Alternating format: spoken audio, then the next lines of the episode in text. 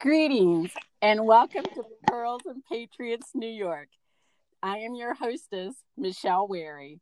Today, I'm so pleased to welcome New York State Regent Patrice Berner. Greetings, Madam State Regent. Hi, Michelle. Thank you so much for inviting me to participate. I appreciate having this opportunity the story of my Patriots, and I, I think it's really going to help me refocus and remember that they are the reason why I invest my time and energy in DAR. I think that's perfect. I, I do. Well, let's let's start our conversation with your patriot. Um, would would you tell me some about your patriot? Sure. I joined DAR in 2004 uh, under Patriot Seth Thayer, who was born in Braintree, Massachusetts, but he lived the majority of his life in the town of Mendon, which is in Worcester County. In 1774, the town organized four militia companies, and Seth served at that time as a private in the Second Mendon Company. When they received the alarm on April 19, 1775, that there was fighting at Lexington and Concord, that 40 man company marched to Roxbury and then on to Cambridge, where they were to engage the British if they tried to retreat back to Boston. And then after 11 days, they were released to return back to Mendon. And then Seth was mm-hmm. commissioned mm-hmm. as a first lieutenant of the militia, and then he went on to serve month and 15 days when his company answered the alarm of the occupation of Rhode Island on December 8, 1776. Uh, he lived the rest of his life in Mendon, and he's buried uh-huh. in Vernon Grove Cemetery, which is in, now considered the town of Milford. And I had the opportunity to visit his grave about 2006, and uh, the epitaph really touched me. It says, "In memory of Lieutenant Seth Thayer, who died May 24th, 1803, in the 77th year of his age." So, seeing him referred to as Lieutenant Seth on his headstone really tells me that that military service was very meaningful to him. Right, right, right. Oh my goodness. Well, you also have three other patriots from Massachusetts. What what do you know about them? Well, two of them were also Minutemen from Mendon. Um, there was Joseph Daniels, and he actually led the third Mendon Company on the alarm of April 1970 75 he was a, a, generation older and he had served in the French and Indian War hmm. to be mm-hmm. commissioned as a major in the 3rd Worcester Co- County Regiment. And then his son in law, Timothy Wiswall, served as a sergeant in the 4th Mendon Company. And they also answered the alarm of April 19, 1775. So I had Patriots in the 2nd Company, 3rd Company, and 4th Company. And then another patriot actually lived out in Plymouth County, Massachusetts. He was a Mayflower descendant of Richard Warren through his mother. Uh-huh. And okay. his service was in um, the Plymouth County militia, where he defended Plymouth Harbor and was also stationed at Dorchester Heights. Uh, that's amazing. Now, did they? How many generations stayed and or who moved to New York, and where did they settle? Well, Seth and Joseph and Timothy all lived their lives completely in Massachusetts and all are buried there. Stephen Cornish ended up moving to Oneida County, New York, mm-hmm. and uh, then family came further west to Orleans County. So I believe I am the eighth generation from this line to live in New York. Okay, okay. Who was the who was the first in the family to join DAR?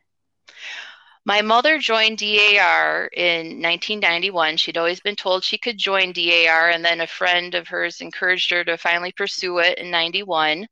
And then when she became chapter regent in 2004, she uh, said to my sister and I, please sign these forms. You're joining DAR. And we, but we went in on short forms, which aren't, aren't used anymore. But at that time, you could use a short form. So basically, they used my mother's long form. And then we only needed to provide our documentation, our birth certificates, marriage certificates to connect our ourselves to my mother. And then, then the rest was on from her application. Okay. And is that pretty is that application somewhat different today or is the have you seen that that process is slightly different today well it, uh, after we joined, I'm not sure what year, they did discontinue allowing short forms because they want to collect as much information as possible on lineage and um, and to really prove these these lines now. So no one can go on a short form. Everyone fills out the full long application and provides oh, all the okay. documentation now. Yes. Okay. Now, what concerns, you know, you said you and your sister came in together, but then when all three of you, including your mother, applied for a supplemental, where there was there a situation and how how was that situation resolved? Well, we did find out, you know, later that we had um, at least three other patriots in our in the same family line so we wanted to fill out some supplemental applications so we started with one for stephen cornish. And when we immediately ran into a problem there with the lineage for my great grandmother ida.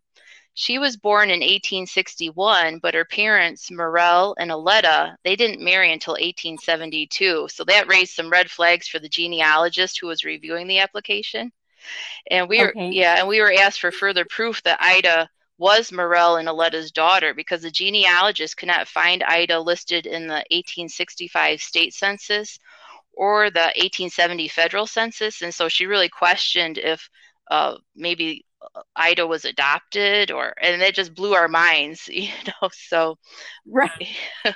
so I didn't know what to do at first. Um, so I reached out to our state registrar and she advised me to write an analysis, which was totally new to me because I had never had to actually do the research myself. I was always just handed a application to sign. So I'm like, okay, we can do this. So and then she had also suggested speaking to another member who is experienced in writing an analysis and to see if she had any advice for me. And that member replied, You'll never prove it. And that was like uh, made me even more determined that I was going to prove this lineage and and we just went right after it. Um, so the story is, though, that um, shortly before my grandmother passed away, she told my mother a family secret that had been kept to protect my great grandmother and her parents. And the story was that Morel had left Aletta pregnant and went to live with family in Canada to avoid serving in the Civil War. And so that was the family story that we set out to prove with an analysis. Mm-hmm. And so we used every primary document from that time that we could find. We had census records, a tax record showing that Morel peddled fish in Youngstown, New York, which is right across from Niagara on the Lake, where we believe he went to live with an uncle. Uh, we have property maps showing where the uncle's property was at Niagara on the Lake, his will and testament leaving money to uh. Luckily, Aletta kept a diary in 1867 that talks about. Um, Morel bringing shoes to Ida for her birthday and other, you know, entries like that. Their marriage record shows that they went to a neighboring town instead of marrying in their own town, which, you know, raises mm-hmm. some questions. There are some property transfer records where Morel says, I'm transferring this property to my daughter, Ida.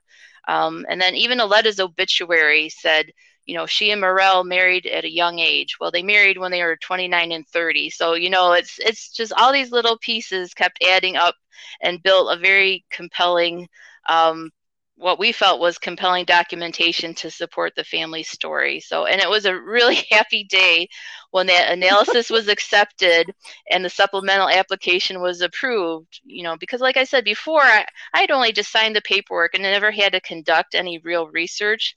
And this was really the first time I delved into a family history, family story like this. And it really brought Aletta and Morel and Ida to life and to think about what Aletta went through those years, and um, mm-hmm. and it mm-hmm. made them more than just names on a piece of paper or a headstone. So I am actually grateful that we had that experience. Right. Oh my gosh. And you know, are you going? Your current research is with your Patriot Artemis Blodgett. Um, are do you, are you forward motion on that, or what is that what's going on? Yes, well, yes, we have one more patriot we'd like to prove, and I'd really like to prove him because he was actually in the Continental Army, whereas our other patriots were Minutemen. So I would like to have both oh. sides of that equation. And he was a private in the Connecticut line, serving in the 6th Regiment about 1777 to 1781, and mostly dispatched along the Hudson River, building fortifications and defends, defending West Point, Stony Point, that area. Um, but the problem we're having is proving that his daughter was his daughter, um, Eleanor Millicent Cornish. Um, we believe was his daughter, but when she was born, the family had moved from Connecticut to Vermont, and there just weren't records in that area when those last two children were born. And we're just having a tough time finding any other documentation that proves that fa- father daughter relationship. So I'm hoping when I have more time on my hands, I'll be able to find that elusive record and with it, right. what will prove this fifth patriot. Yes. well,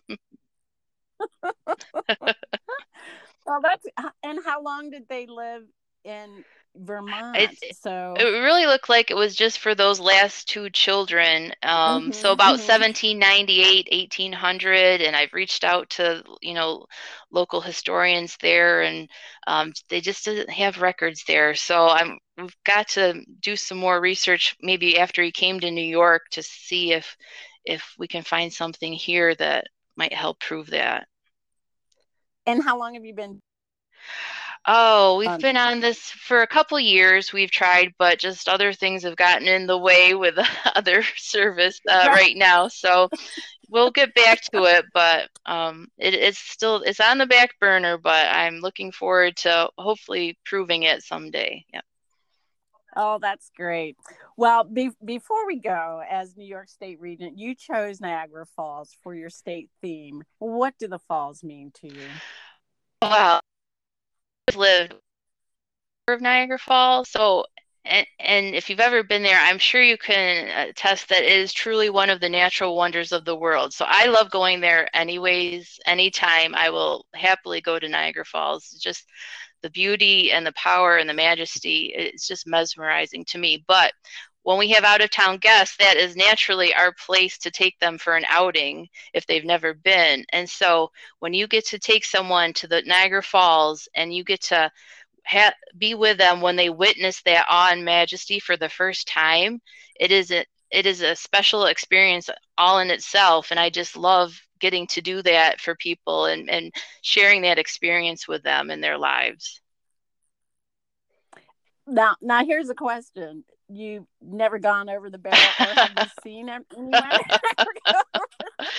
and it's, I always think that's a myth. it, oh well, no, the, it's really happened, and even someone has gone over the falls accidentally and survived it. So it it's unbelievable but true. So, um, but you can't help but wonder when you're there at the edge of the falls and just picturing people what's going through their head when they decide to do that. I don't know, but it, it is amazing.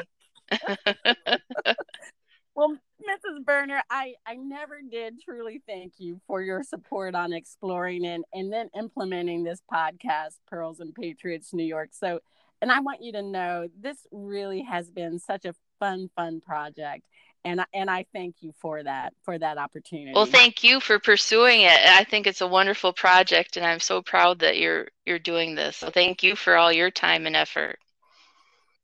Well, thank you, Madam State Regent. It has been an honor and a privilege to serve in the Berner administration. It truly has been. Until next week, be a voice for the voiceless.